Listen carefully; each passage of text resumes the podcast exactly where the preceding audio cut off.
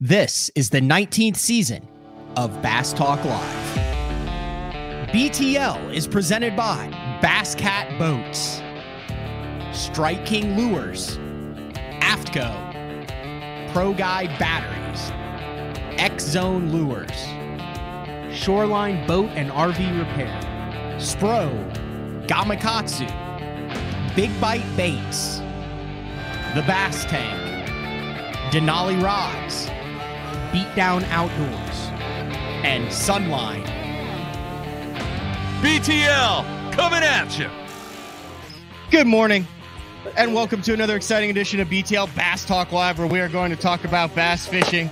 Boy, I was looking forward to Monday because we'll get to talk about the uh, the new schedules coming out. The BPT and the MLF Pro Circuit introduces their schedules, and then they had a little derby, little Elite Series derby on uh, Thousand Islands out of Clayton. And it didn't look like it was going to ever, oh, it's kind of a little bit stingy, a little bit tough. And then they looked at the weather that was going on out there, and it's going to blow on day one, and that's going to keep everybody from hitting the 100 pound mark. And then they went out and absolutely assaulted the place. Four bags over 100 pounds. Koya and Taku, Chris and Patrick all got century belts. Patrick Walters blows away the smallmouth 105 pounds for his four day total, becomes the only angler to have a century belt on both largemouth and smallmouth bass. And unless they have some sort of weird four day specialty event on a few select fisheries out in California, there's no way he's going to get a spotted bass for a 100 pound belt. Uh, but it was an absolute slugfest. And we're going to talk to one of the guys who was right in the mix. And I really would like to get his take on what it is like to be part of a once, I don't even want to say once in a lifetime because every single time the Elite Series goes there, it gets better and better, which you think is impossible, but it does get better. That is none other than uh, Chris Zaldain, who you appear to be in the in the RV. I'm in the RV. Yeah. Good morning, guys. Uh, we're still here. Uh, and I got to ask you so you, you live like what, three and a half hours north of me? I live in Dallas, Fort Worth. I got to ask you, what are the temperatures currently in Oklahoma right now? Because that's going to determine how long we stay in upstate New York. Okay, we had a cold front that came through where we're at, and it's in the 70s this morning. I Whoa, mowed my y- lawn really? yesterday evening, and it was uh, it was pleasant. And Yeah. this morning when I went out, uh, I'm such an old man. I like to I I drink my coffee. I get up, I go out, I check the mail. I had Yeah. to take the garbage can out, and I was like, boy, it is it is pleasant out. It is. It was actually cool. It was the first time since I'd been up north that there was a little bit of a nip in the air. You know you're getting old when you talk about weather, and here you and I are talking about weather, dude. We are getting old. I think you and I are the same age, but uh, yeah, 84 or 85. 1984, 1984. Yep. August. I just had a birthday. Oh, bro, 39. happy birthday! September 11th is mine. Oh, that's coming up. Mm-hmm. Yep. So yeah, so we're still up here, upstate New York. Uh, we got the, Just hanging out. Yeah, just hanging out. We got uh, Bill Lowen and and uh, Hunter Shryocker actually uh, two two sites down. They're hanging out as well. Um, now, whether that's you know doing homework and research for years to come on this place, or they're like us where they're just kind of enjoying the weather. I mean, it was it was legit like chilly this morning. So I mean, it's nice up here. Hey, And we could jump. Go ahead. Yeah. No, That's what I was going to say. When's your schedule coming out? yeah, I mean Trait's sitting right here next to me, so not only do you have me, but you got uh, Trait. Uh, She refuses to be on camera. Yes, she's still in her PJs, so this this camera will stay this way, uh, and then my dogs are floating around here too. Uh, but uh, I I think uh, Eric Lopez said uh, in the next week or so, Trait, that we're gonna have uh, our schedule released. Um, whether Thousand Islands is on the schedule or not, I, I, I'm not sure, but it doesn't hurt to stick behind and do research on this place because it is so big, and you bet your bottom dollar that uh, we will be here sometime in the near future. And if not us, it'll be the Toyotas. If not the Toyotas, it's a BFL. Not BFLs, it's MLF. It's like this is by far the best smallmouth fishery in the world, um, and it's just a unique part uh, of the eastern side of Lake Ontario. It's the last bit of flowing water of all the Great Lakes before it like kind of goes into the St. Lawrence River and goes out to the ocean. And for whatever reason, just the current mixed with habitat, with mixed with food, clarity, Um, it's just the perfect recipe for, I mean, just epic smallmouth fishing. You saw that with with those four guys weighing over 100 pounds this week, dude. It's getting nutty. Every single year, the weights go up. You know, due to you know the fishery and due to modern electronics, which 50 50, half of this campground here this week was absolutely just against it, and half of them are were embracing it. And basically, what you could do, and, and some of the comments that you placed over the last week, basically what you could do is look at a, a, an Elite Series guy's how many years he has invested on the Elite Series on the tour, or even how old he is generally, and place him in a group of do you like live scope or not? And then kind of the younger guys, first year, second, third year guys, ask them, do you like like LiveScope? Yes or no? And you could kind of we're right in the middle right now. Like Yeah, we're in a yep. weird in between zone Yeah. because you're an established pro. Yep. You've done it the old school way. Yep. You're also technologically savvy. Yep. You could adapt. Like uh, uh, we'll we'll just dive right into this because Yeah. I I got a little bit of hate. So I was on, yeah, and it was rightfully so. I could understand where people were coming from. I was Yeah. on, and I wasn't going to bring it up, but I'll bring it up. Yeah, So I was on Andrew Upshaw's Open Pros Pick'em when we were from the St. Lawrence. Uh, we are talking about the St. Lawrence, and I made a comment, something about it's like watching a 50 year old try to learn live scope.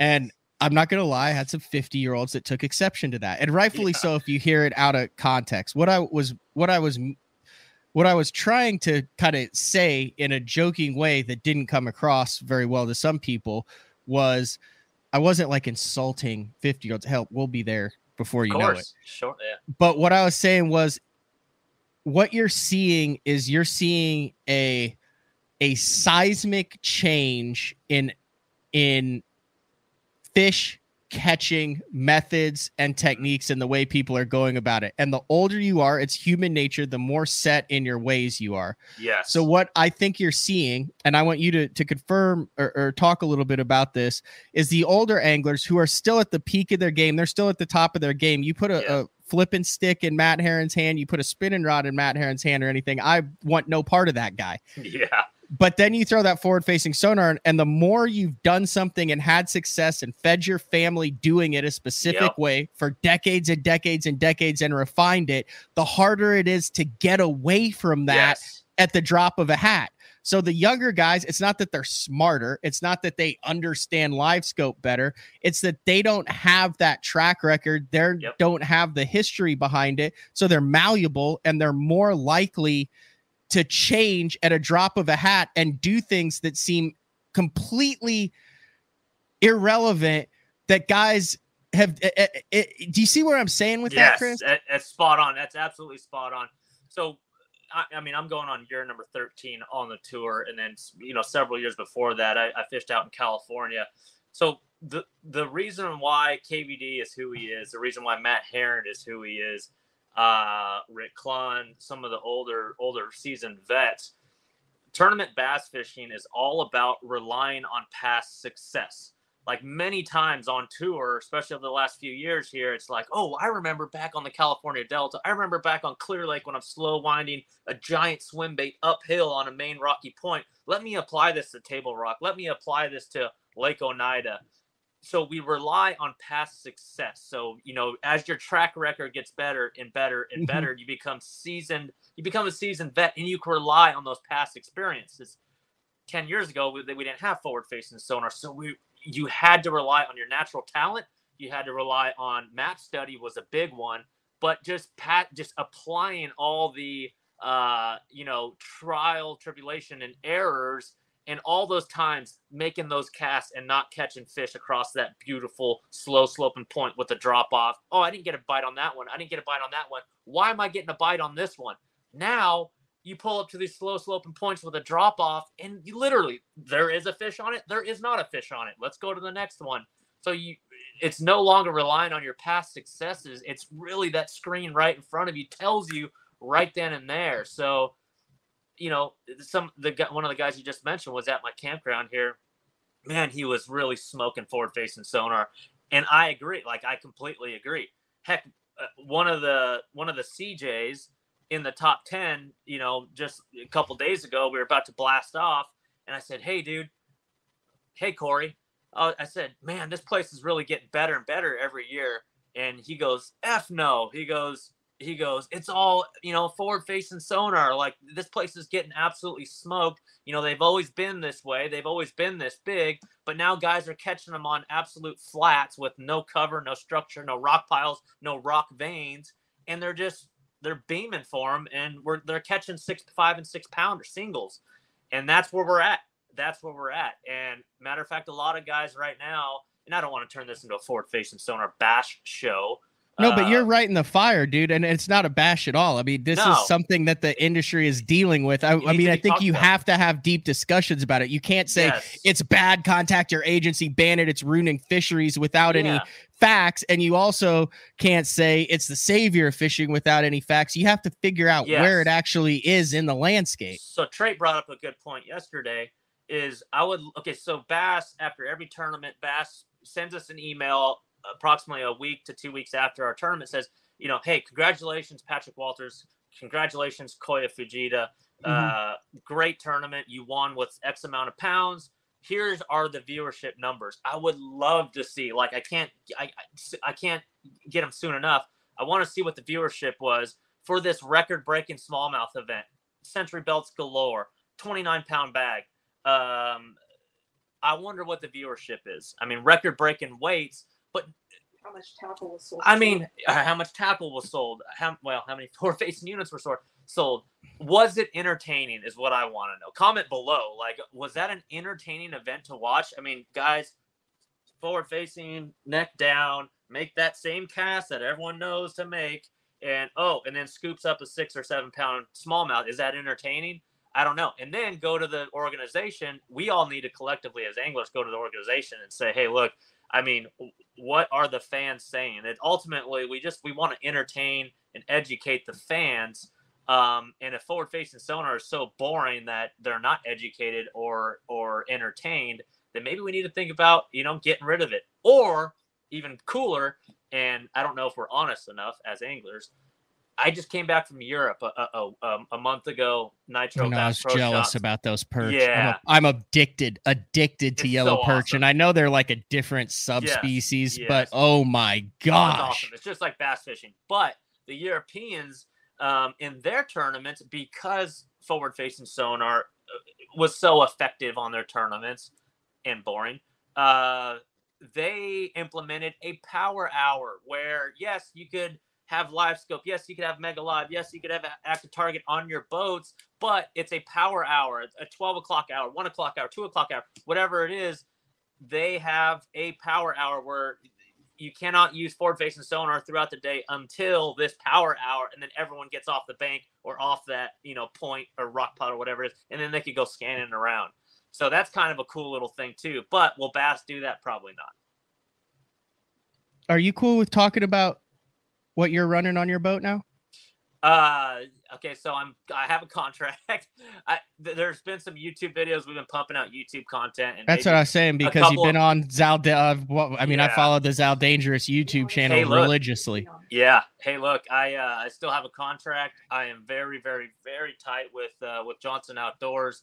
Um, I put some pieces of equipment on my boat that I thought would help me through these last few tournaments. I was open, honest, uh, you know, with them, and that's that's key. Um, and you know, Trait helped me with that. As you, you know, on the Bilge podcast, you know, Yeah. she she tees up all the hard questions and comments and and, and topics. Uh, but uh, but yeah, you know, I, I, I hey, my back was against the wall. I you know I was having a crappy year. Three smallmouth tournaments. We all know just by the last couple years what dominates up here this time of year, and it's and it's forward facing sonar. And so I, I put some things on my boat that uh, that that may have uh, conflicted uh, with my uh, contracts, and we've talked through that and everything. But you know, dude, we're competitors. We we need every every single thing. Let me do. ask you this: Why do you think the forward-facing sonar see so much backlash? But I remember covering a, a TTBC that Keith Combs won on Lake Conroe, and he gets Yeah. off the water and he says the only reason that he was able to win that tournament was because Master. he was no, he was an early adopter of the 360, and he Hmm. could see all the brush piles where he sat on Lake Oh, right. Conroe that he didn't know where the little ones and twos were, and he said Right. he could set up and he could take his plug and he could go, oh, there's a little stob over there Yep. six pounder. There's a little stob over Yep. there that I didn't know about. Yep. But you didn't hear a sing. That was so cool that that could happen, but you didn't hear a single person say, "Well, he's seeing out around his boat in front." Do you think what what do you think the difference was? Why that and 360? Because because I don't have 360, and I feel like I'm in a disadvantage without Yeah. 360 when I go up north, especially on a grass lake like Oneida. Because you talk to guys and you're like, "No, dude, there's a grass clump here, here, and here," and then they've got the live scope and then can see it in there. But why do you think there's not a backlash towards the 360 and that technology that is just as expensive, Yep. but there is towards the live because that's basically live too. You can see them. It's just Yep. It's just a different type of It's just different, yeah. And you've seen like Brandon Palaniuk talks about it all the time with his, you know, his wins. Yeah, he won an angler of the year with it. a couple of them, and he attributes that to to Mega Live, Mega 360. Sorry, and uh, But And why isn't why there not- backlash on Mega 360? why not a backlash? It's not as dominant. It is not as dumb. And I will say, by the way, sidebar, like the best setup, um, outside of forward facing sonar is like a smooth trolling motor. Like you have to have a smooth trolling Yeah. motor because the the way how thin that beam is, it's Micro adjusting. Yes, yes. Uh, that Ultrex Quest is super, super smooth. And then in conjunction with 360, you know where to point that beam. So the more electronics we have, uh, you know, the more advantage you have, yes. But going back to your question, the advantage, it just wasn't as dominant. It's, it wasn't as dominant. It's not as boring to watch. So it's not, eh, you know. You the- keep the- saying boring to watch. Here's I think you're looking at this wrong though. You're You saying think? yes because you're looking at you're looking at the organization. You're saying I want to see what those numbers are. I want to see if people were Yes. watching it Yep. or not. But this is new. It's a new way to do it. Maybe we're covering the tournaments wrong. Maybe there needs to be new angles. Maybe there, There needs to be new things highlighted. There Maybe they need to do a contract with the companies to where instead of just having certain like graph brands down on Yep. the bottom, if you're on live, you can see that screen. You Yep. can see it. Now you can see the guy's face. Now you can actually see the screen. So maybe the, the the wrong question is being asked. Maybe what should be asked is this is the future of fishing. How do we cover this to make it interesting and inform the viewers why this takes skill, why Patrick Walters and Koya and Kenta and Justin Hamner, who's a highly underrated at this. We'll talk about Yep. that later. But why these guys? Because everybody has it now. But why are there guys who are at the best in this? And how can we showcase that? And how can we make this new style of fishing in 2023 interesting for the Yep. viewers? Yeah, no, that's a that's the step we need to take for sure. And Humminbird met, you know, Humminbird with Mega Live, they they implemented a a, a, a program where you know the BASS uh, production team, JM uh, JM. uh, Yeah, you can see it. Yeah, they, we've got It's an HDMI beautiful. cable. Yeah, and and Love what- watching what Gussie and the classic on it. Oh, it was dude, watch- phenomenal. watching those schools of smallmouth come up and it is crystal clear. Now, some of the cam- bass cameramen will actually zoom in, um, you know, on the guy's graph. Mhm. And yes, you have the water spots and thing, you know, it's it the glare. It's but you know, when we're watching that on live on the TV here, when I'm off the water and I'm watching this, I'm like, oh man, that's cool. Watching that fish rocket up and, and or the school of fish at Champlain rocket up. And I mean, that's that's interesting and that's cool.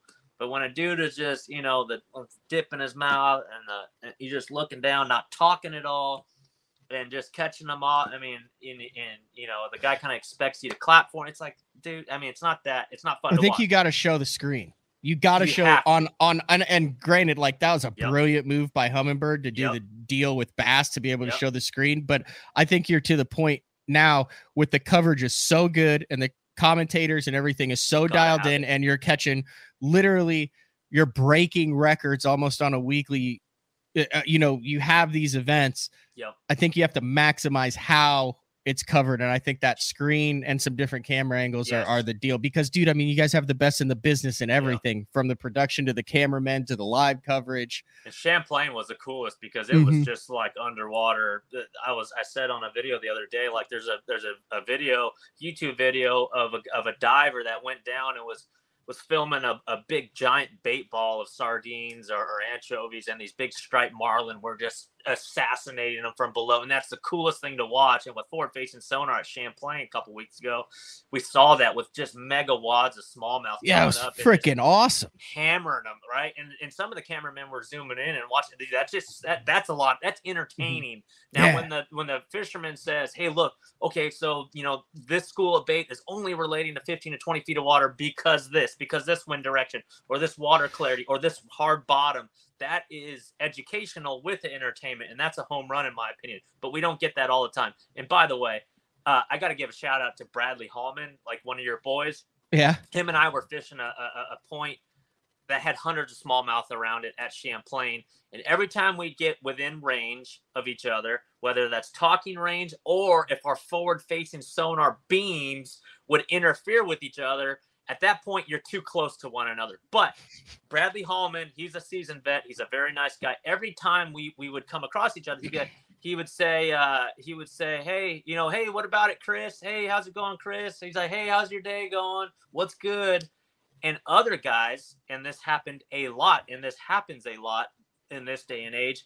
Head down, hoodie Yeah. on. Your beams are interse- intersecting and, and and and interfering with each other. Not a single word they will cast at you. Like, dude, come on, dude. Like, there needs to be a freaking etiquette, like some type of etiquette, just like Bradley Bradley Hallman. Like, at least say something, like, "Hey, dude, I was here yesterday," you know. But like, it brings out the jerks in people. It really does. It truly does. Where, and someone said this the other day. It's like their pattern isn't that sloping point or that drop off, that break, that high It's spot scoping. it's the whole lake is their pattern. Like, Yeah. and that's what literally that's kind of the approach that some of these younger guys are taking, like dead serious. Listen, uh, we'll put a bow on this because we could literally yeah, all beat this dead horse right now. I'll have horse lovers send me hate for that. We Yeah. could we could talk about this for hours, but Yeah. here's where the skill is that you can't see. And Yep. I feel like I'm 100% correct in this. Yep. You have a fish that is you're in two footers. You have a fish that is 86 feet in front of the boat. Mhm. You're throwing a 316 ounce bait. Where the skill is right now, it's head down. You see a cast, and all of a sudden they have it, and you have people that are going, "Oh, well, this is like spotlighting deer." What what needs to be shown is the skill with the screen to somehow understand that that angler was able to make an 86 foot cast to a moving fish, Yep. lead it to where its 3 16th and Yep. 3 inch bait is able to go 14 foot down.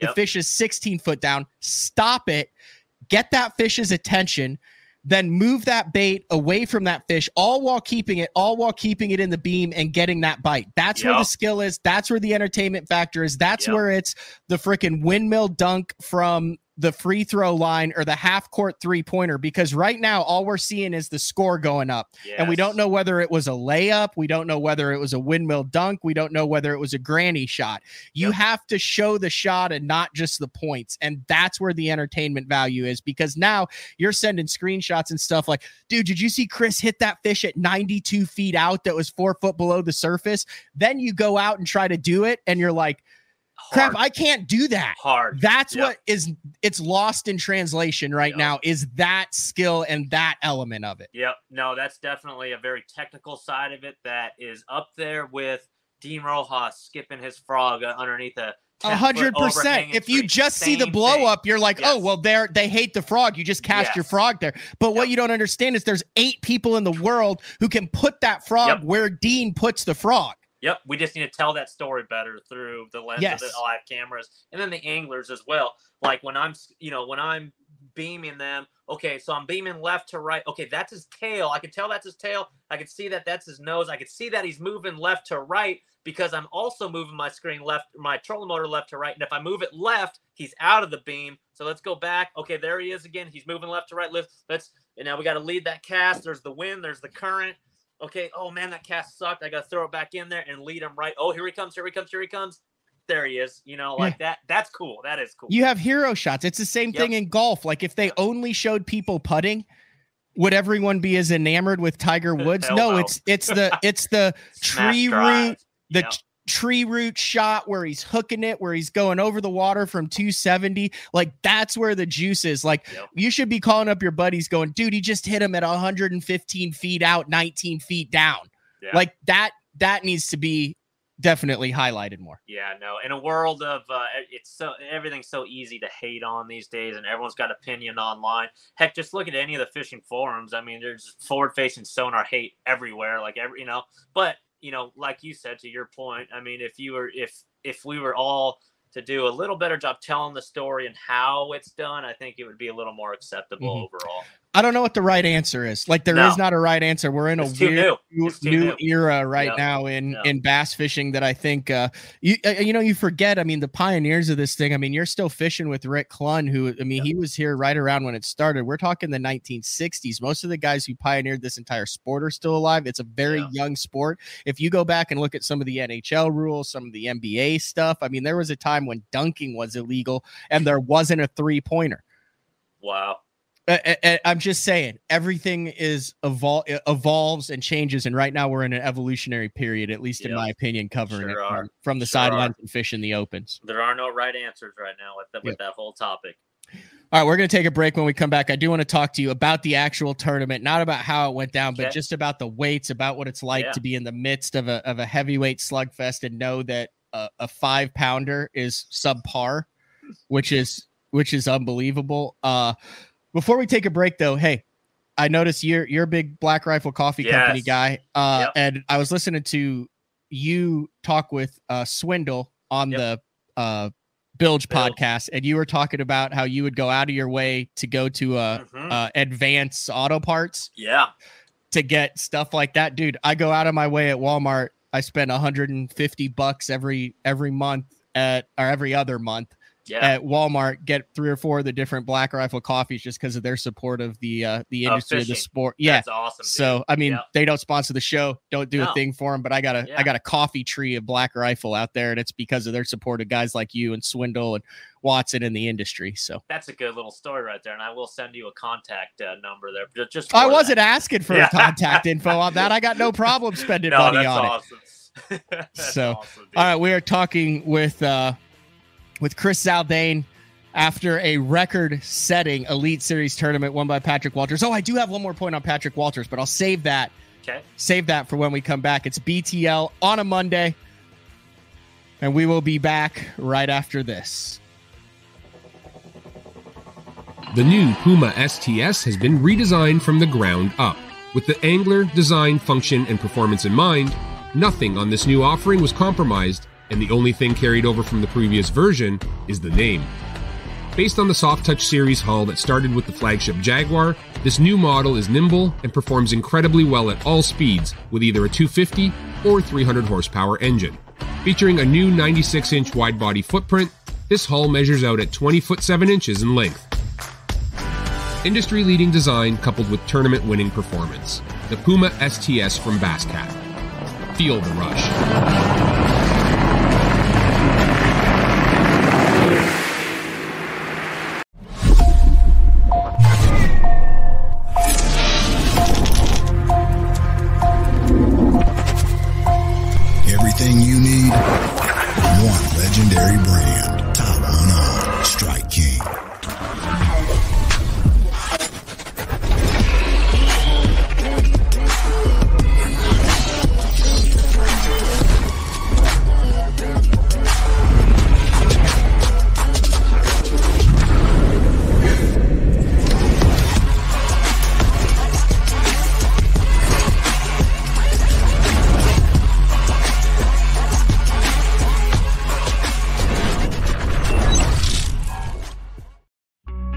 Series Pro Darold Gleason here. My Pro Guide batteries keep me going on those long tournament days and long practice days. Always plenty of juice, never fail.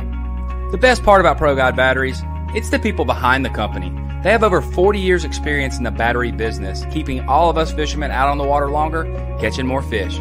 Check them out at ProGuideBatteries.com. What's up, Bass Talk Live fans? Brandon Palaniuk here. And ever since I won a couple Bassmaster Elite Series events on X Zone Lures, I've been getting a bunch of questions of what makes them so special and different. And really, the truth is, it's in the details. The little details, things like no cheap fillers in their plastic, that gives you more lifelike action, more realistic and vibrant colors. But don't just take my word for it. Go to www.xzonelures.com and check them out for yourself. Have you considered purchasing new electronics for your rig? The type of mounts you choose to protect your investment should be part of the decision making process. No matter if you prefer one, two, or three graphs up front, Beatdown Outdoors has a solution for you. Adjustable, versatile, rigid, and made in the USA. What's your ultimate electronics setup? Check out the full selection of Beatdown Outdoors products by visiting beatdownoutdoors.com. All right, we are back BTL on a Monday, full week of BTL. It's kind of a weird time of the year as far as booking guests because you have a lot of Elite Series guys, and then a lot of them are like celebrating that they either made the classic or they requalified, and then you've got another group that want nothing to do with fishing because they Yeah. didn't make the classic true. or they didn't requalify. There's also some that that you're uh, able to talk to too, but uh, a very uh, interesting talk on forward facing sonar and where it kind of stands in the industry as it is. And uh, I want to go back to some of the comments. Uh, where was this one? It was pretty funny. Oh, Clay said, You got to give Matt credit. He defends forward facing sonar and is also getting beat by it. That shows Yeah. that he's not just defending it for financial gain That's awesome. like I I thought I thought up until this year on the opens that I was cutting edge and Yep. top of the game and kind of Yep. top of the heap when it came to forward facing sonar. Um and you I do impl- a lot of it. You do a lot of it in the off season too. Crappie fishing, like you were, you were on it a long time ago, five, Yeah. six, seven years ago. Yeah, like I got third in a Toyota championship yeah, and it was uh it was probably 40% forward facing sonar like exact beaming him pitching a drop shot to him watching him eat it and i would say 20% of the field had it and maybe 5 to 10% of the field knew what was up and i mean i wouldn't have finished third without it there and i remember thinking like the next year you see more and you're like dang it more people are ca-. and now if you don't have it you're almost like made fun of yes, And some- Ugh.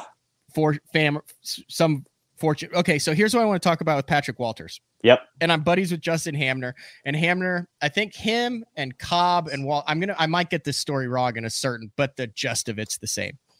Walters uh didn't I mean he was not an early adopter of forward facing sonar. He's considered one of it. But here's one of the things. So Hamner is big on that. And I guess Walters is just very talented. It's a talent at hand eye to technology and computer. Like he picked up Call of Duty, which is something that like a group of them play, yeah, and then like within a month was smoking everybody in their group who had been playing for years and years and years, and it really ticked it really ticked everyone off. If I got if I think it's right, I think Brandon Cobb was salty because Walters was smoking him in Call of Duty. And it like, Wow. how do you just pick up a video game that quick? But Right. he did the same thing with forward facing sonar yes. too. Hamner said once he understood it and got it, boom, he was off and running on it. So there is some sort of weird head mental understanding thing that translates both on and off the water with the video game connection there. wow, interesting. Yeah, no, that's uh, uh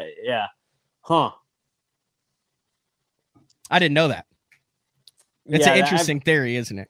Yeah, I've heard. Uh, I've heard that. I heard that about Ca- and LeHugh's kind of in that group as well. I think I Mm-hmm. heard that from LeHugh, where yeah, where he was smoking everyone.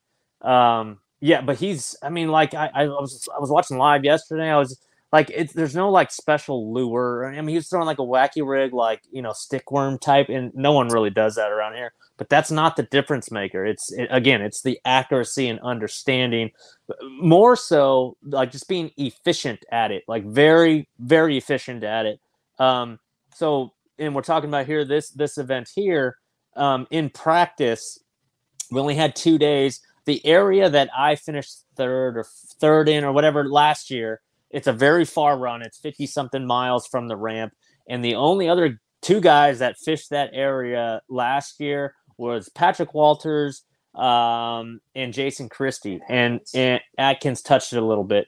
Um, but this year there were a lot more guys, but but this year in practice, dude, I saw how efficient Patrick Walters was. We're we're kind of hopscotching, fishing the same just you know, both of us are looking at Lake Master mapping. We would fish, you know, the long points with the little saddle with the high spot, uh, or the little star, little asterisk on the Lake Master, which indicates boulders, underwater boulders. So he would just like it's running gun fishing, but Mhm. he's beaming them like it's he's not casting like KVD would, trying to receive the information to make you know make his adjustments and and uh, you know decisions from there. He would put the trolling motor down and just beam, scan, trolling motor on 100, scan, scan, scan, scan. Okay, don't see anything. Go to the next thing, and he's running and gunning. Like I watched it with my own eyes, and I'm sitting there whining a chatterbait like I did, you know, last year on on shallow spots, eh, old school fishing, and I'm watching him do this and just like go shallow, then deep, then shallow, then deep, and just scan around. And and dude, that's that's efficiency with this new technology. So yeah, when he's smoking everyone at Call of Duty, like you said, that's no surprise, dude. Like he is, uh, he's he gets after it. What is it like going into a tournament where you know that you're going to have to average a five pound smallmouth to compete? And you did a very good job at competing. Uh, you had 68 4 over three days, which, boys and girls, that's 22 pounds of largemouth a day. And like you didn't even yeah. smallmouth. I mean, Yeah. sorry. It- yeah, and you didn't uh, even sniff it. I mean, you were in the hump, but I mean, Nope. what is it like going into that? Did you know what was about to go down? Yeah, first day, you know, the first day, obviously the wind blew, so which is great because it it, it, it makes the guys work. It makes the AOY winner, the Rookie of the Year winner, it makes the the the, the winner of the event uh, work, uh, you know, through adversity, diversity. Um, you know, with the south wind and the northeast wind, and you got to s- constantly switch it up and change. I just knew, you know, the first day I had caught 22 something pounds. I, I survived and I stayed in the river. I, I you know, didn't play it safe, and I went out as far as I could, but uh, fished all new water, caught 22, just fishing history. But after seeing 29, 27, 28 pounds, I'm like, oh my gosh, I need to step my game up. They have to be five and six pounders from here on out, and that is so hard to do out here. Yes, they live here. Yes, they're plentiful, but this is a big ass body of water, and finding five and six pounders, you either have to cover a lot of water or be very, very efficient at what is going on, that pattern or that effective technique that this week, and we all saw, you know, those guys do do exactly what we've been talking about for the last 30 minutes. Um, so yeah, you know, you got to tell yourself, hey, if I'm to make the classic, I need 27 to 28 pounds a day. And you got to realize real quick, like if you come up short, anything close, anything short of that, you're just you ain't gonna do it. So a lot of emotions here this week for me personally. Um, I knew this was my last line of defense to not work the classic floor, uh, but uh, but yeah, it's um, it just it, it didn't work out, and that's just kind of the season I've had. Uh, I'm a I'm a power fishing guy. I, I Mhm. could do. I'm a finesse guy as well. Gr- Growing up in California, we've talked about this on the show, you know, and Bass Zone articles 10, 12, 12 13 Yeah. years ago.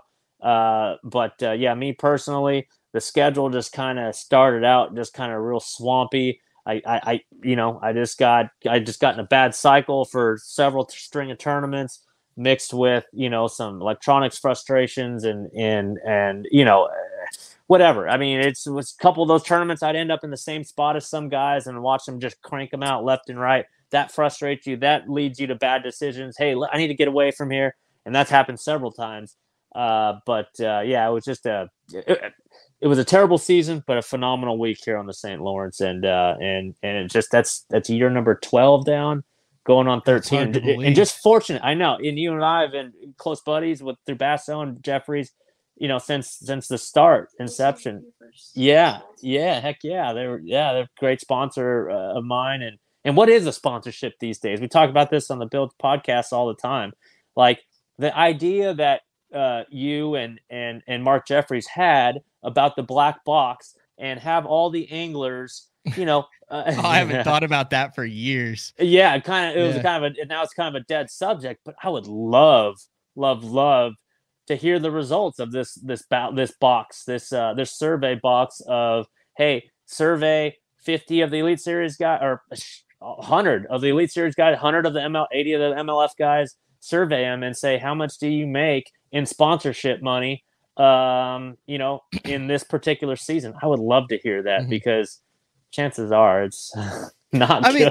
Listen, uh, from an outsider looking in, you've Yep. had numerous, uh, you had numerous top ten angler of the year finishes in the past. Then you Yeah. look at the past two years: Yep. rods, reels, baits, boat. You add a podcast. You basically Yes. change everything. It Yep. looks like, hey, there's a lot of distractions here that finally caught up with with Chris in 2023. Is that the case, or is it, hey, this is a this is a very changing ecosystem and sometimes you just have a crappy year Yeah, no. So that's an interesting point, and I thought about posting a whole thing, writing out this giant paragraph on on what could be looked at as an excuse. All this other stuff going on, all these other obligations, sponsor wise, but it all boils down to kind of what makes me happy, what makes us happy, and like sparking up a podcast or concentrating on just YouTube videos, educating and entertaining. That stuff makes me happy, dude. It really does. Now, am I saying that that competitive bass fishing is kind of taking a back seat to to our whole thing? No, not at all. I still love competing like crazy. I just it was just a bad year. It what like I said, just a a series of weird events that happen on the water that just sparks bad decisions. Uh, and and there and we finished what 68th in in AOY. It's the worst season I've 60th. Okay, 60th is probably the worst I, I've ever had. Um, but yeah, but now this day and age, and you know this, dude. Like, and we talked about on the podcast with with KVD. I mean, return on investment is the only thing that these sponsors want to see, and you got to do whatever it takes, stay on the cutting edge, uh, to to satisfy and wow the logos on your chest, on your boat, on your truck. And by the way, those logos that are actually printed on your chest and boat, and nowadays that's that's that. What does that even mean? It's just anyone could slap that logo on a on a truck or whatever. That does nothing. That sells zero product whatsoever. It's going above and beyond and and delivering messages or educating or entertaining. Uh, No, i still think that logo sells because it is associated with what you're doing what they're doing. sure. educating and entertaining and results Sure. wise so i still Sure. think there is value in the logo but that you create the value in the Correct. logo there's no more people buying it just because it's on a pro's boat they're buying it because it, they're supporting the pro whose boat it's on the because overall of yep. what they bring to the game Correct. You just talked about that with the Black Rifle Coffee Yeah. thing. Uh, Swindle does a great job at, at, at talking about that, Mhm. but but this whole landscape, this whole market, professional fishing and the marketing landscape, it's changing all the time.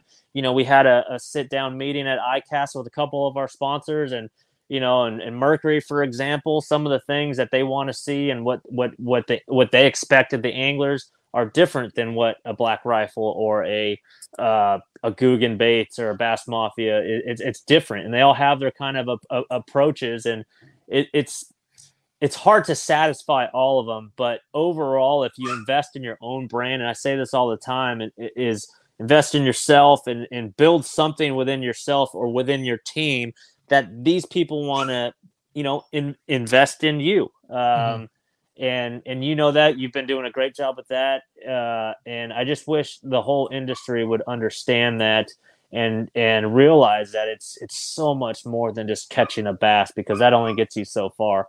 Patrick walters has done a great job at catching bass and getting Yeah. and getting very far.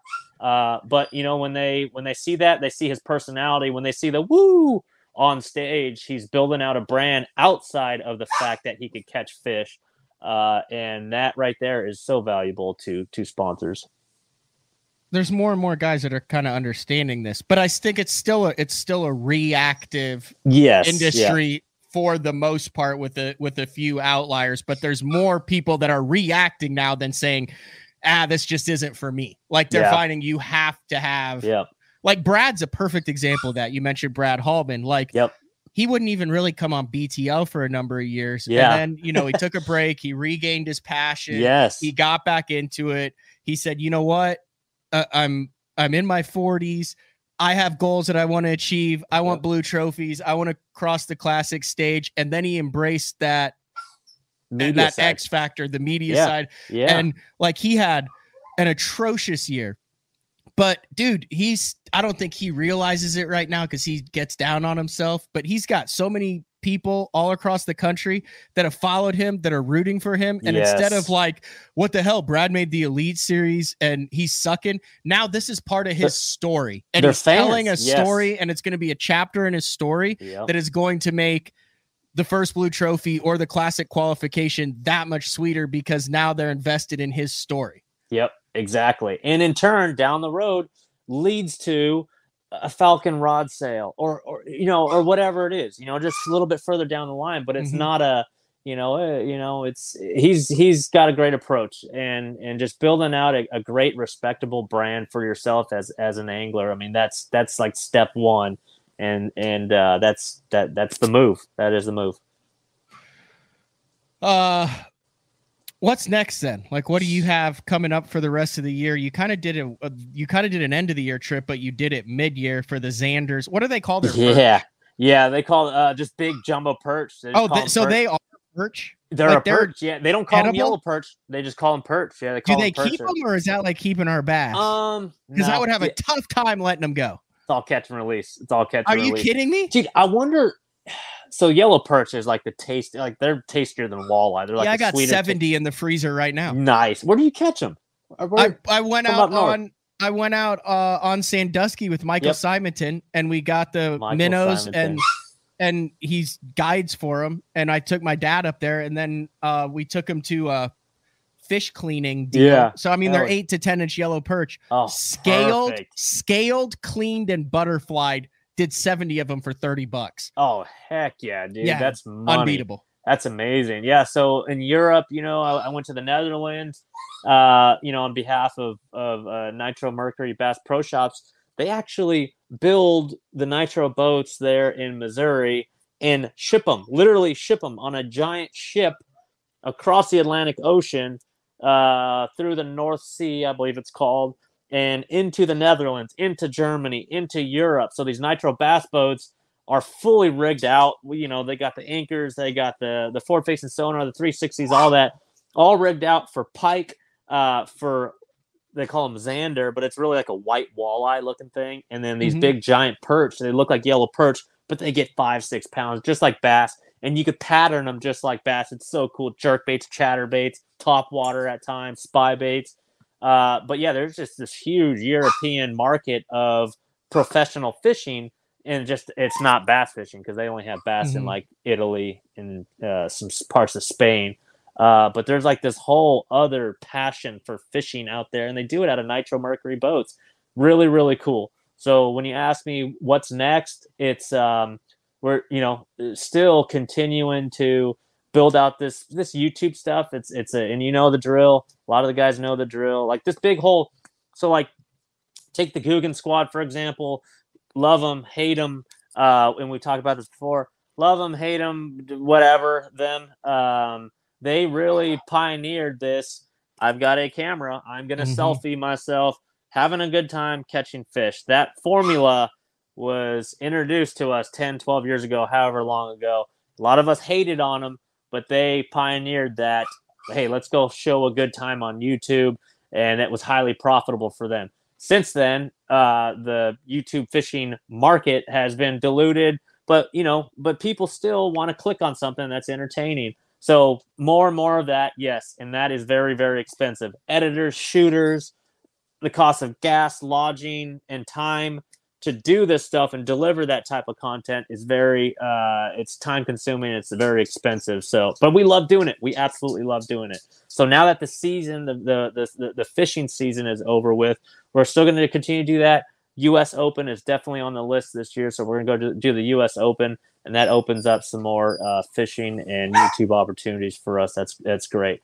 And hey this youtube thing is hard dude. It is very hard you can't just buy subscribers and subscriptions and, and all that. You, you got to work hard to, to entertain and educate. And, and, and we, that's what we've been trying to do. Um, so we could turn around in years down the road and say, Hey, look, here are the viewership numbers. Here's what's valuable.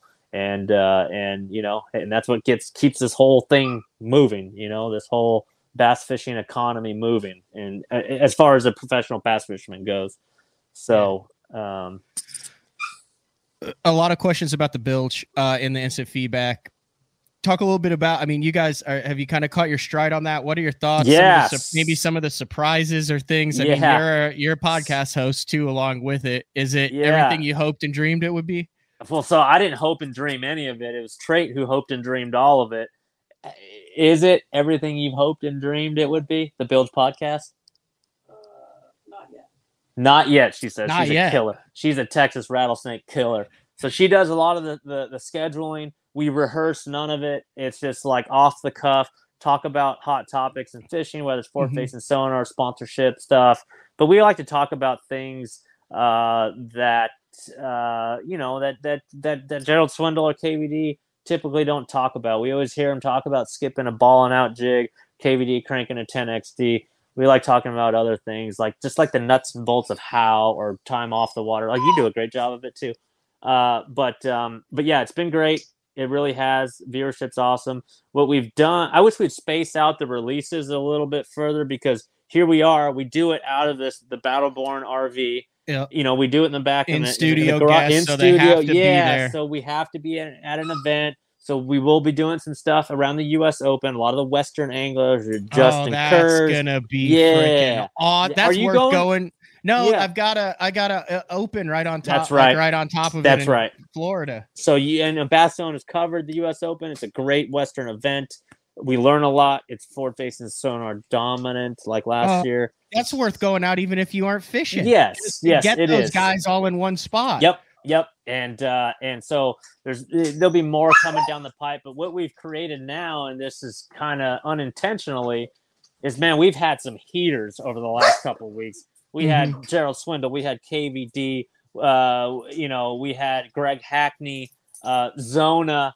Uh, again, educational, entertaining, um, and uh, and so we've kind of created this this podcast that is uh it's legit i mean it's it's now legit and at the Oh, yeah. start of it just couple you know a couple months or a year ago it was just like oh we'll just do a podcast Now you have to where it keep feeding it. and that's where Exactly. the challenge is. that's kind of a that's a thing uh, and uh, and again it's in person so you know in the in the age of streamyard and zoom and skype uh we're going old school face to face which is great but Trey does all the lighting she does the and charles over here and johnny uh, we, we got a couple filmers who travel with us to make sure all that is is is sound uh, it's been awesome. It really has been awesome, and and you know who knows where it's going to lead. But we'd like to open up a little bit more, maybe fan interaction where they could ask some questions, just like you do. Mhm. Um, you know, comment section where we could ask a Greg Hackney what you know, not what his favorite jig color is, but you know, uh, what his, why why he named his dog the the name of his dog, whatever, you know, and uh, but um, but I've realized like with viewership counts and everything, like bass fishing is so small, dude. It is small, and trying to build out a, a there you go, there it is right there. Bilge podcast. Those are Yeah. three chairs. We got a mic stand uh, and everything, and um, yep, that that's us. You know, the dramatic lighting.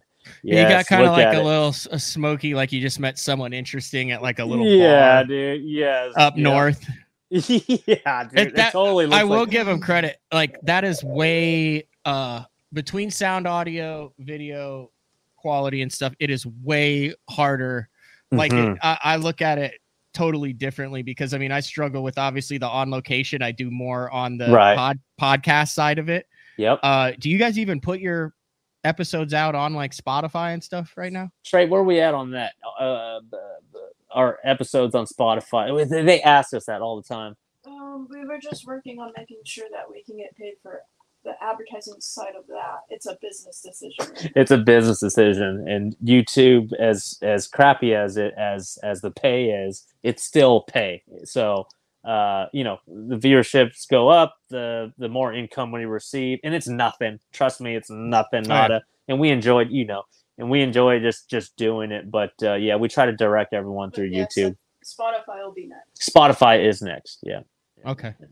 And by the way, on our way back home, we need to have you on because you always, right. over the years, have interviewed me. Yeah, I know. I had to cancel. Didn't I catch COVID or something? Yeah, Matt was supposed to. Yeah, I got our sick. host. Yeah, yeah. But uh, but Matt, you're in Dallas Fort Worth all the time.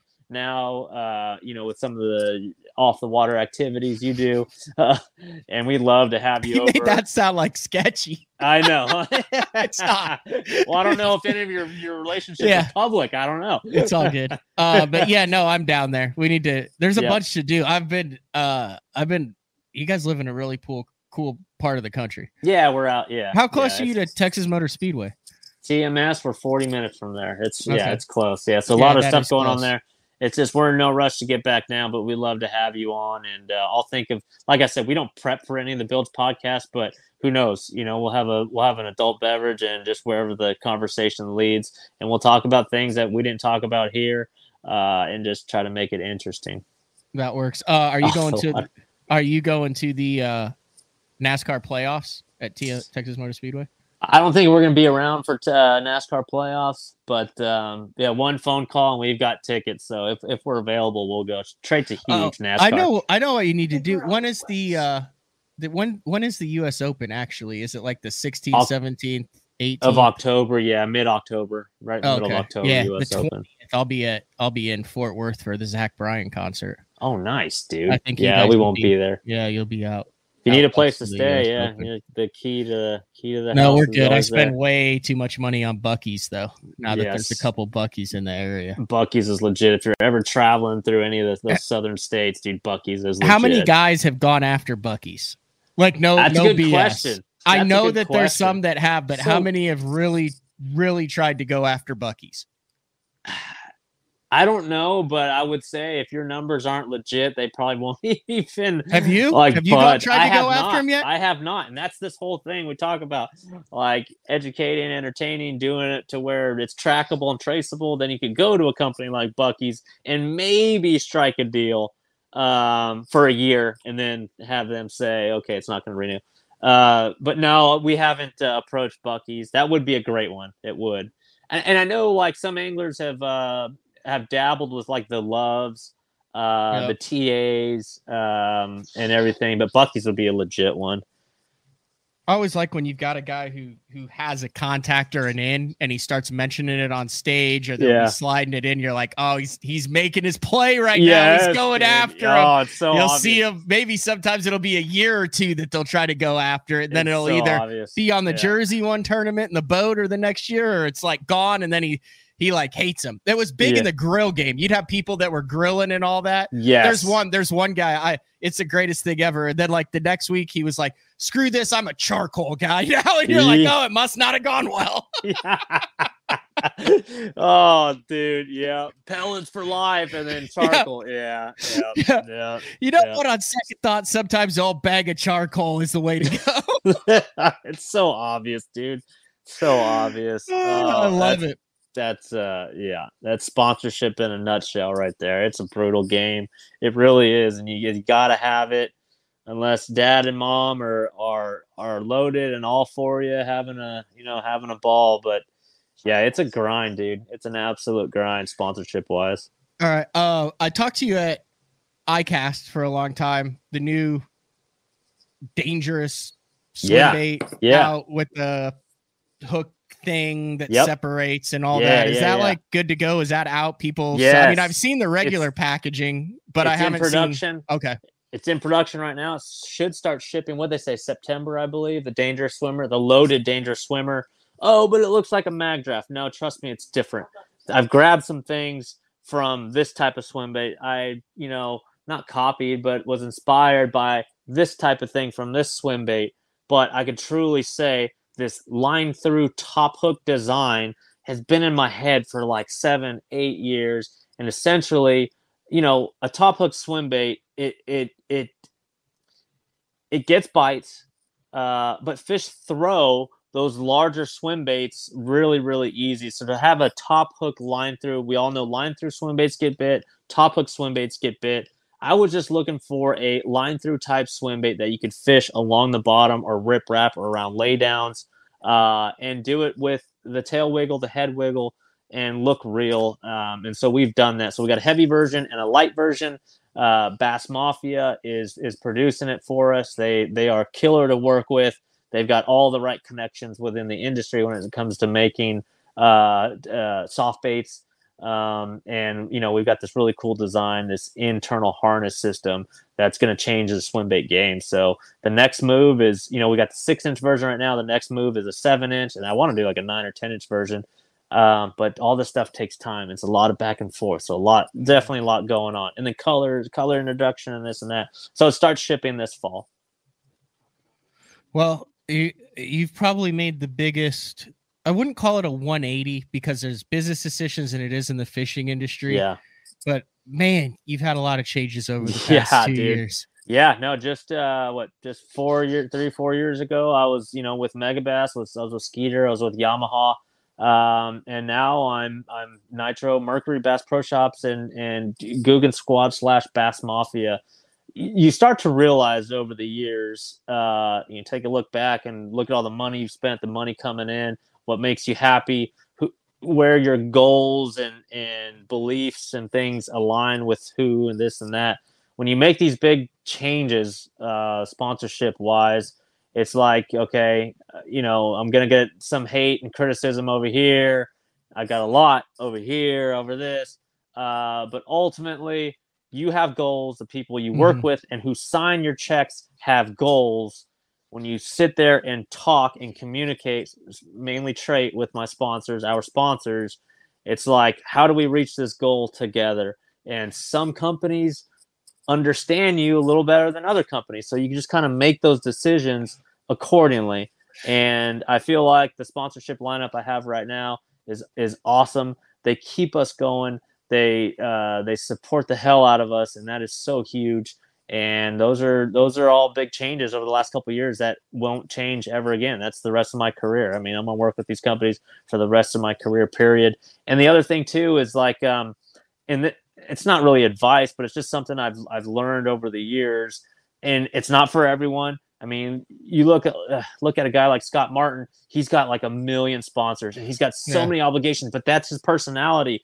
He's able to deliver the needs of all these different sponsorships. For every lure I have on my shirt right here, he's got a sponsor for. And what we've tried to do is really consolidate and work with some of the larger companies and only just work with a couple of them. That way we could deliver uh, high quality for those higher quality sponsors. And, and it's not for everyone. NASCAR does it differently. Bass fishermen do it differently.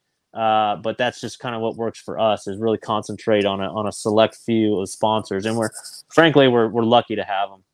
Do you think NASCAR is the closest the closest sport to bass fishing? But we don't I we talk about a billion different sports. We'll talk about like European cricket and compare Yeah. it to bass fishing. But one of the things that Jeffries and I rare, I mean, we talk about it a little bit, but the more and more I talk about it, I know you guys know NASCAR drivers, have been to NASCAR races. You guys are NASCAR people, trade especially. Yep. Is that the most similar sport when it comes to to fishing? And we'll close on this because there's a couple little things that they do Yep. that is so taboo in fishing, and I don't understand why because that's what makes it exciting. But I i- know. yes or no? I know. Is that is that Uh, the closest yes. sport? Yes, yes, because ultimately it's a, uh, a, a, a an expensive sport that's driven by the passion and love for the sport, and it's a constant grind to keep partners on board and to please partners. And when a guy, you know, wins a race, gets off, you know, gets out of the car, they shove a camera in his face, he slugs a Coca-Cola and says, "My Toyota Camry Reese's Bass Pro Shops, da, da, da, da, da, da, car was so awesome. It's just like when Mercer shoves the camera or the, the mm-hmm. microphone in your face. Oh man, my I just I filled up that nitro gas tank and I ran that Mercury. All it's like there's a lot of parallels, yes, and and the overall game, the overall grind is very very similar. It says says Beans. That's Beans, or one of our dogs. Yeah. That the Belgian Mallow. Th- th- uh, this one, there we got a Belgian Malinois, and then this is a Dutch Shepherd. There, she was a day away from being euthanized, Aw, and we just had to step in and and Yeah. yeah. she's a part of the team now. She's a part of our NASCAR team. She's the wheel changer. aren't those in the Malinois the ones that you see on Instagram that like Yes. jump like Oh, 95 feet in the air and yes, grab and- the Yep. Yeah, that and then they do a lot of police military work. And it's not that they're like mean dogs. It's just they're they're they're they're highly motivated and they are open to training. So the more work you put into Mhm. them, uh, the more just like bass fishing, the more work you put in, the more you get out. A uh, couple more NASCAR points, and I'll let you go. You got a lot of dogs to pet and feed, but the ones that the the similarities that I would make is they do restrictor plate racing. There's all Yep. sorts of regulations that prevent these things from going 700 miles an hour Yep. and killing people and making Yep. it safe for the fans and the viewers. Uh, there might be an interesting case study into there as to why in bass fishing we're so resistant to limitations or changes or things. Bass fishing was based on that. If you don't remember, Ray Yep. Scott, you had to weigh your tackle bag. You had eight rods and reels for the Bassmaster Classic. If you broke one, you were down to seven. You couldn't add any bait since then. Uh, there is 250 horsepower restrictions on that, but based on without even mentioning the word, based on our first part of the conversation in the first half, I think maybe you could look at NASCAR to limit it while keeping it entertaining, which is what the restrictor plate deals is for, right? Like, Correct. hey, we got this freaking field and we're looking at our numbers, and the fans are saying this is a boring race on this race track to do this. They sat down and said, What can we do to make it interesting? Restrictor plates. Now it's a total gong show and everybody loves them, unless you're a purist. And there's still people that are saying, Oh, this is all BS and stuff like that. Is that yep. kind of along the same lines? Same lines, but th- their sport's got more money in it, and there's just more moving parts. Like so, when you say NASCAR got together and made these decisions, Bass has like one dude, like one dude, or like two guys that could talk it over and say, "Hey, look, how do we make this more interesting? This forward facing sonar, how do we make it more interesting?" You know, and uh, and and you know, d- does NASCAR have driver surveys? Like, I, I mean, h- how do they say this is how the angler or this is how the drivers? Yeah, I would love to know how much goes on behind the scenes. Right, But then right. the more money you have, I would think the less you They would have have. But then Yep. each val each driver or each person is also more valuable. So if you're bringing in 50 million to the organization, even if it's worth 500 million, you're going to be very valuable. So then you are going to, I would love to know Yep. the inner workings behind the Yes. scenes of the other individual sports where everybody's trying to do what's best for their team, their group, their individual to make the championship, whether it's golf, tennis, NASCAR, professional croquet, badminton, I don't care. but definitely NASCAR is the Yeah. the closest parallel, hands down. All right. Anything else, Chris? No man, oh, the anything we mustache. Are you keeping it? oh yeah, Because I'm there was it, some definitely. you hundred percent are. You're not I shaved it like I I cleaned it up for you. I got this ugly bald spot right in the Yeah. middle right here, but it's staying for good, man. It is staying for good. I did it for like I was up here like three years ago or whatever, uh, and I just did it as a joke. You know, the chintzy mustache. remember. Kind of the the creeper mustache, and it stayed, dude. Like I first couple tournaments with it, it was smallmouth tournaments. I top ten in all of them, and I just kind of st- stuck it out from there.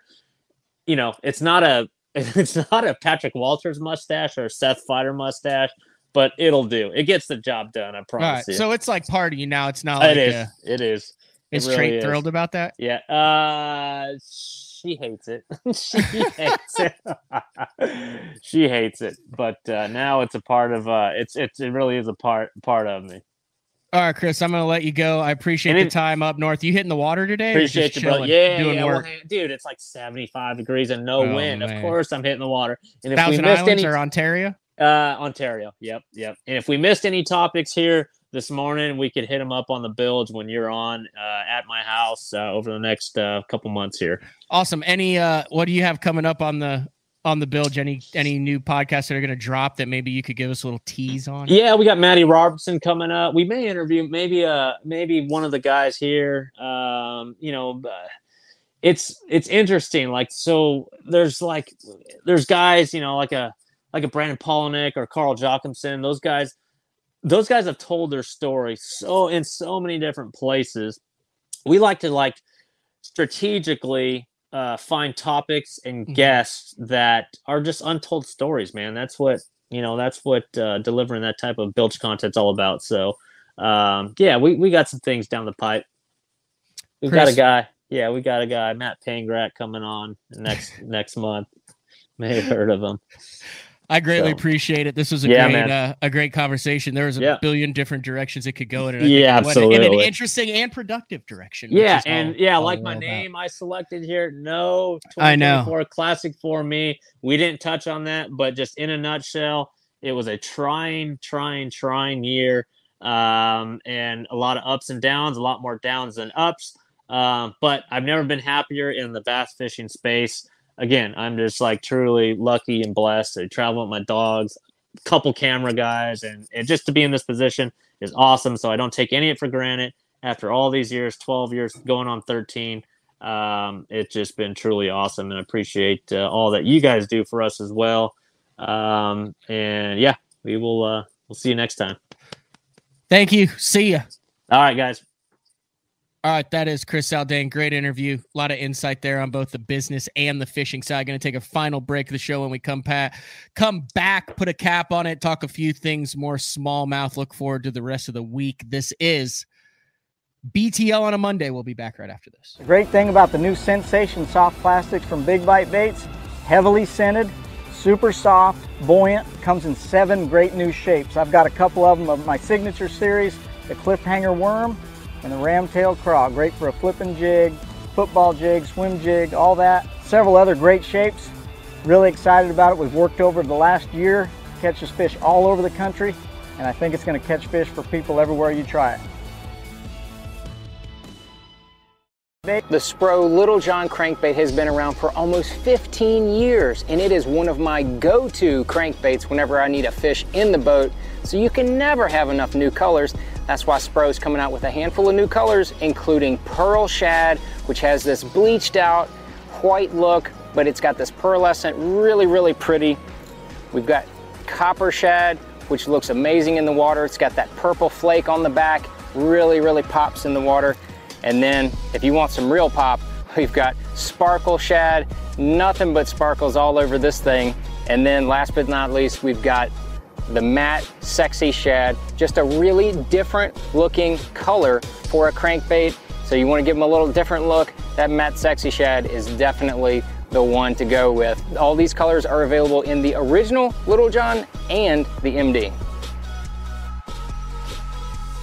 Are you looking to install your own fishing electronics? The solution is the Bass Tank Power Harness. It takes the guesswork out of installation. No more voltage issues or interference. Designed by an engineer so that you can get professional results right there in your own garage. Installation done right with the help of the Bass Tank Power Harness. You can feel confident knowing that your installation was done right. The Bass Tank Power Harness. Give us a call or order yours today at thebasstank.com. Get the best patterns backed by tournament data. Start by finding the best 10% of your lake. Know exactly what to look for and what to throw. After that, you just put them in the boat. Try the Deep Dive app today. Look at that beast right there. I'm the kind of guy that never leaves a house without a pocket knife, and Gamakatsu's come out with the EDC series of knives. EDC stands for Everyday Carry, so whether you're on the water or off, you can always have it with you. The best thing about it to me is that assisted open feature. With this D2 blade, you've got it right here at your fingertips, so if you can't find your scissors, you need to cut a knot, you need to cut your braid, you've always got it. Make sure you check it out. Never leave home without your Gamakatsu EDC knife. Born in Japan, using technology, innovation, and precision, Sunline produces the widest selection of fishing lines at the most technologically advanced line factory in the world. Manufactured at the strictest tolerances to produce victories at the highest levels of tournament bass fishing. From household names like Christie, Swindle, and Crews to young guns like Cook, Logan, New, and Welcher, they all trust Sunline to take them to the top of the leaderboard. Choose the line that will give you the strength to guarantee your confidence. Sunline. Shoreline Boat and RV, dock rash, storm damage, collision repair, that deep scratch or gouge from trying to access that secret creek. Shoreline Boat and RV can get your prized possession back in mint condition and looking good on the water fast. All repairs are done in house, so they're able to get your boat or RV back to brand new quickly. All Shoreline's work comes with a rock solid warranty. Find out more at shorelineboatandrv.com. Kansas City, Austin, and Tulsa. All right, welcome back, BTL, on a Monday in studio in Shawnee, Oklahoma. And I mentioned at the very beginning of the show, we're going to get into that a little bit now. We have some new schedules that have been released. Supposedly the Elite Series, and I don't know if the Open schedule would follow that too. But we we do have some schedules. Speaking of schedules, o- Oklahoma, the Oklahoma University of Oklahoma Sooners kicks off their season uh, next week, their last season in the Big Twelve before moving to the SEC. So I don't I don't really talk about college fishing here. I'm not or college fishing. I talk a little bit about that too, but college football. Uh, obviously, we talk about it when Brad's in studio because he's a, a diehard uh, OU fan, or when Jamie Horton's on with Alabama, or oh, we just had Tim Horton on. We didn't even talk about Auburn with him, but uh, I'm optimistic about this year. We'll just leave it at that. But schedules. Speaking of optimism, a couple really good schedules uh, that came out from MLF, and it seems to me like over the past uh, two three years especially with the opens and some of it there's been a, a push to kind of get away from the standard of Florida tournament. Now you have a limited number of places that you can start a year at climate wise, especially if you want to start it in January, February.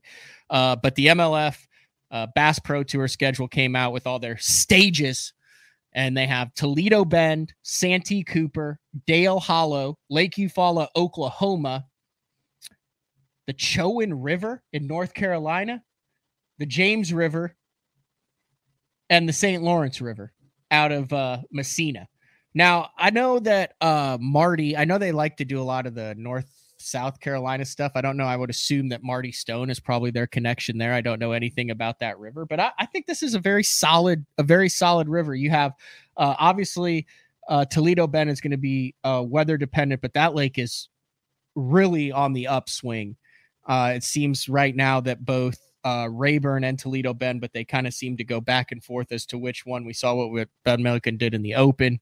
Uh, I really like that early season Toledo Bend and Santee Cooper in February, which is probably going to be a, a spawn slugfest.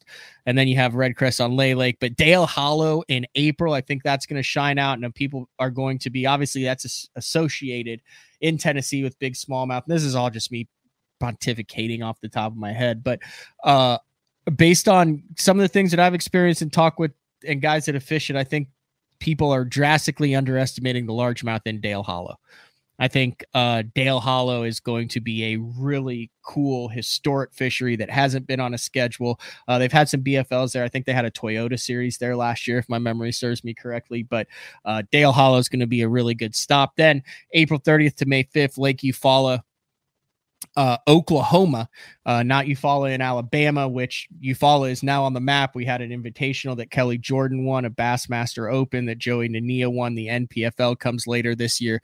But that time of year, April 30th through May 5th, you're definitely going to have fish on the beds on Eufaula. There's going to be a few post spawn fish, and we might even have a few pre spawn fish depending on what the uh, what the spring is like. But what you saw in the open uh, with 50, 60, 70 boats right outside of Eufaula Cove, and then the rest up in the the uh, Bixby to Porum area. Is is that's not going to be the case at April 30th uh, through May 5th? It's going to spread out.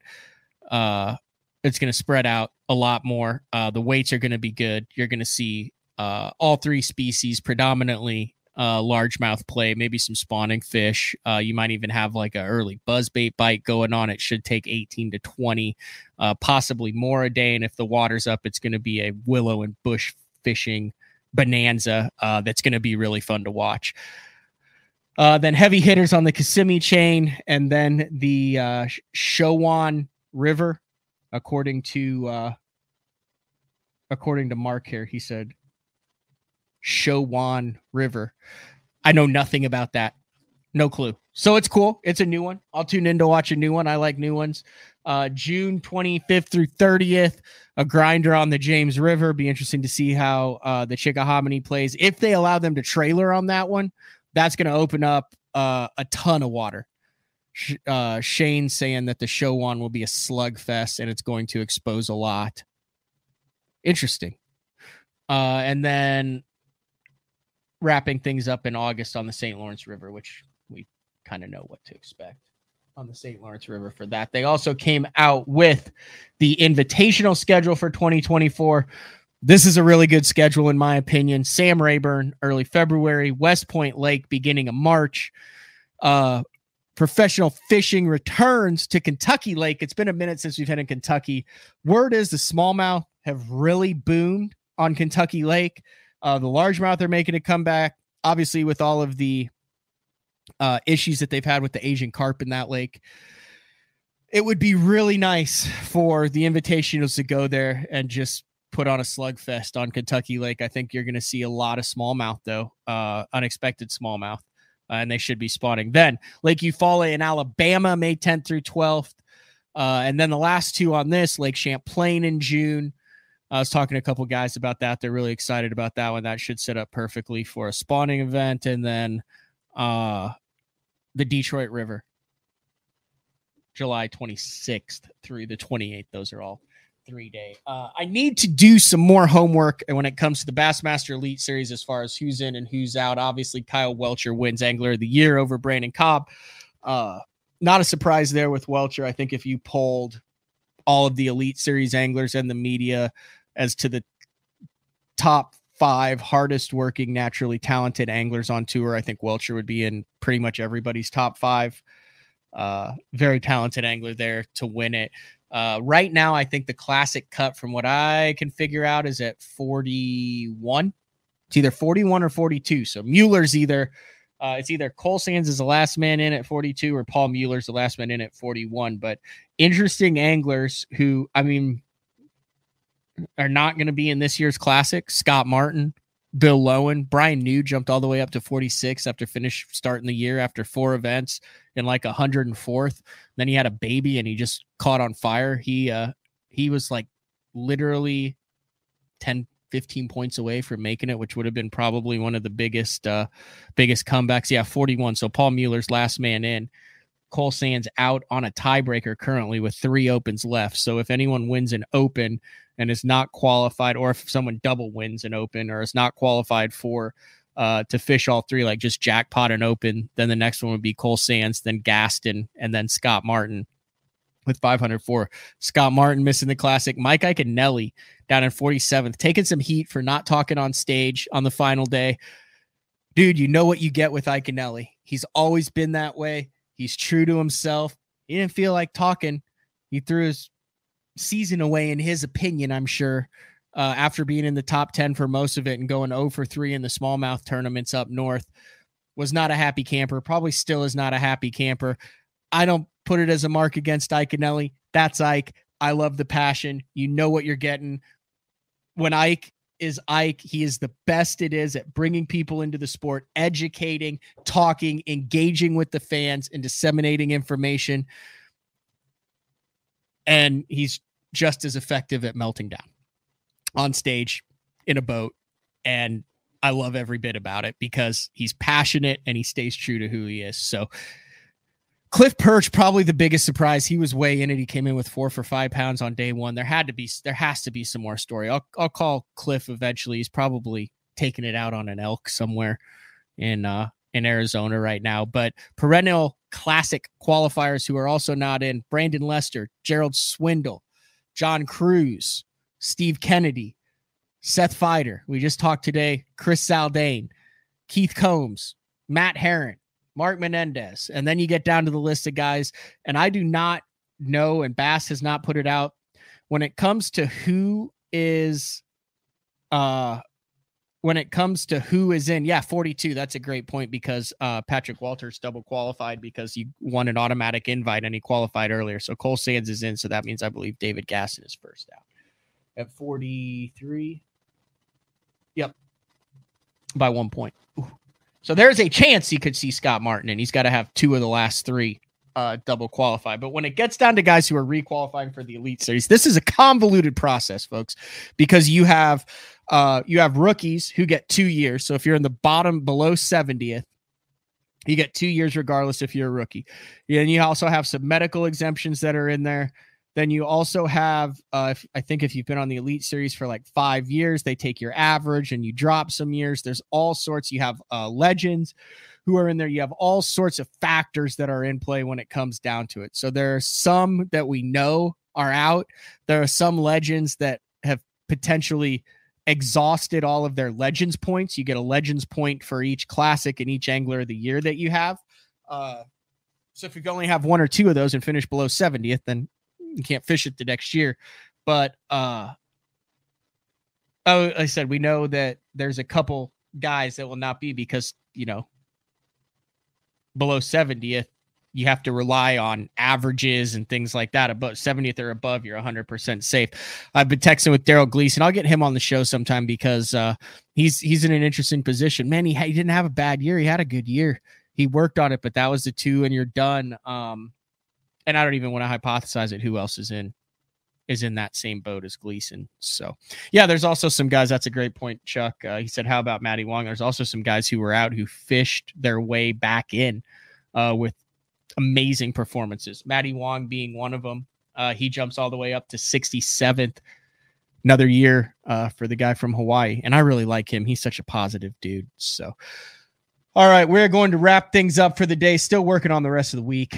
Uh, we'll see what we can come up with.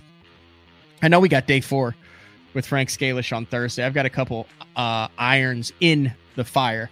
But great show today. A lot of live viewers talking on after it, and I'm sure we have not talked the last about uh, about the St. Lawrence River. Hey, if you want more, if you want more content, head over to Facts of Fishing. We have a whole new uh, batch of the Cull episodes that just dropped every Monday morning. Drop that, so go over and listen to me and Dave Mercer argue about stuff.